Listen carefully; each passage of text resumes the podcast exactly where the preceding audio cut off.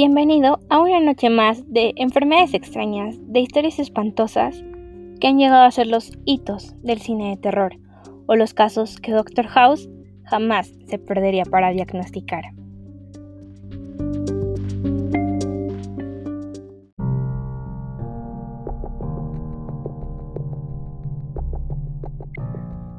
Esta vez con un capítulo más a petición de los curiosos y los fans de nuestro capítulo anterior, titulado Deficiencia de adenosina desaminasa. Al parecer quedaron fascinados y encantados por la participación especial de Eduardo Yamazaki y su gran historia. Sin embargo, a nuestros queridos fans les entró un poco de intriga sobre el verdadero contexto bioquímico que envuelve esta extraña enfermedad. Bueno, bueno, sin más preámbulos, vamos a comenzar. Porque quizá ustedes no lo sepan, pero aquí sus servidoras, además de crear y compartirles buen contenido a través de nuestros podcasts, también tenemos una ligera pero muy buena habilidad para explicar estos temas desde un punto más complejo, más difícil, más dificultoso, más intrincado, más laberíntico, más bioquímico.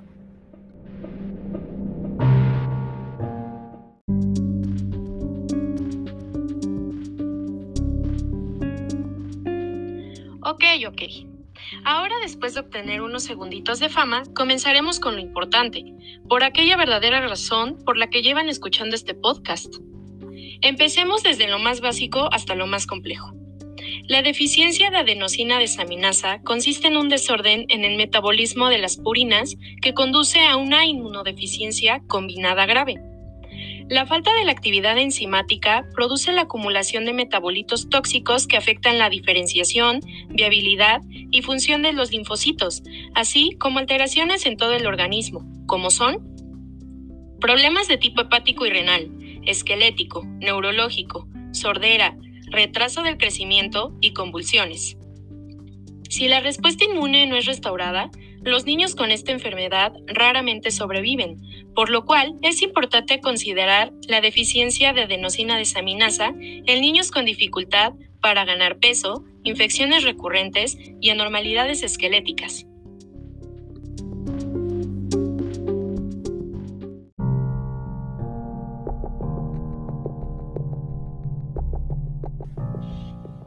Adenosina desaminasa es una enzima constitutiva, localizado tanto en citoplasma, donde tiene actividad hidrolasa, como en la superficie de varias células, por lo que se le considera una ectoenzima.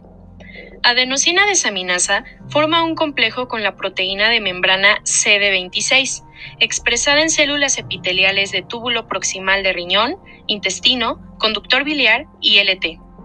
La activación de los LT cooperadores requiere la señal coestimuladora ADA-CD26 con las células presentadoras de antígeno para aumentar la respuesta inmune celular de 3 a 34 veces.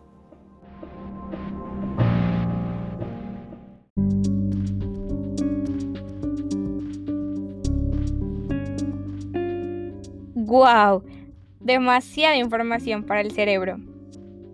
¿Qué tal si dejamos descansar un poco a nuestra compañera y les platico más a detalle de nuestra recalcante enzima adenosina? Al parecer, a Sam se le olvidó este dato curioso, pero no se preocupen que yo a continuación se los digo.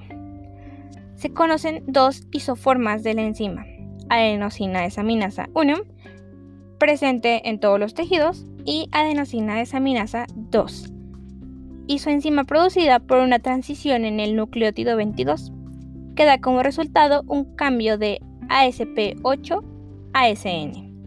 Adenosina desaminasa 2 solo coexiste con adenosina desaminasa 1 en monocitos y macrófagos, donde ambas isoformas actúan como un sistema que garantiza la homeostasis de adenosina y desoxiadenosina. Adenosina desaminasa 1 y 2 tienen la misma afinidad por la adenosina, mientras que adenosina desaminasa 2 tiene baja afinidad por desoxiadenosina, lo que explica la baja concentración de adenosina en estos tipos celulares.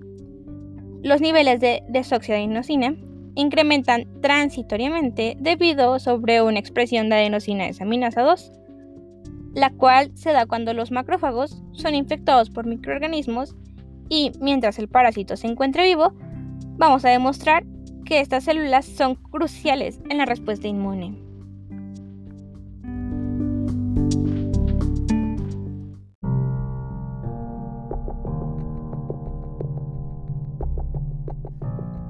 Muy bien, por otra parte, adenosina desaminasa 2 actúa sobre receptores de adenosina localizados en la superficie de los LT para inducir la diferenciación de los monocitos a macrófagos y así poder estimular esta proliferación de los ELT, cooperadores y de los macrófagos.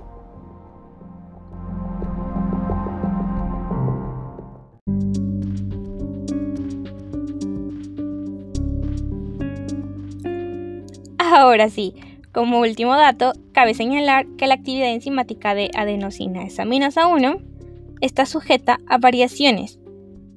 ¿Esto cómo es? Pues claro, dependiendo del grado de actividad celular, que puede ser diferenciación o proliferación, su principal acción va a garantizar bajas concentraciones de adenosina y desoxiadenosina para una adecuada función de nuestras células del sistema inmune.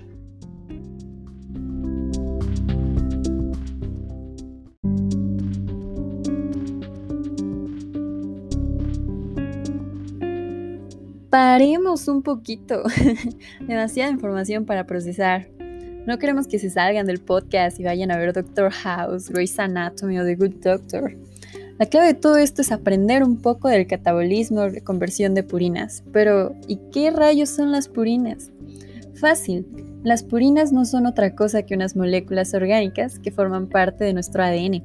Sabiendo esto, entonces entenderemos que el ADA es una enzima que es clave para el reciclaje de purinas, ya que la síntesis de novo requiere 6 moles de ATP para generar una mol de nucleótido. Por ello, la reutilización de nucleótidos permite la conservación de la energía. El metabolismo de purinas se ve favorecido cuando existe un exceso de nucleócidos para ser excretados por la orina y heces en forma de ácido úrico, pero si este metabolismo tiene un desorden, ¿qué ocurre? Así es, es justo lo que estás pensando y como mencionamos en un inicio del podcast, esto produce la deficiencia de adenosina desaminasa.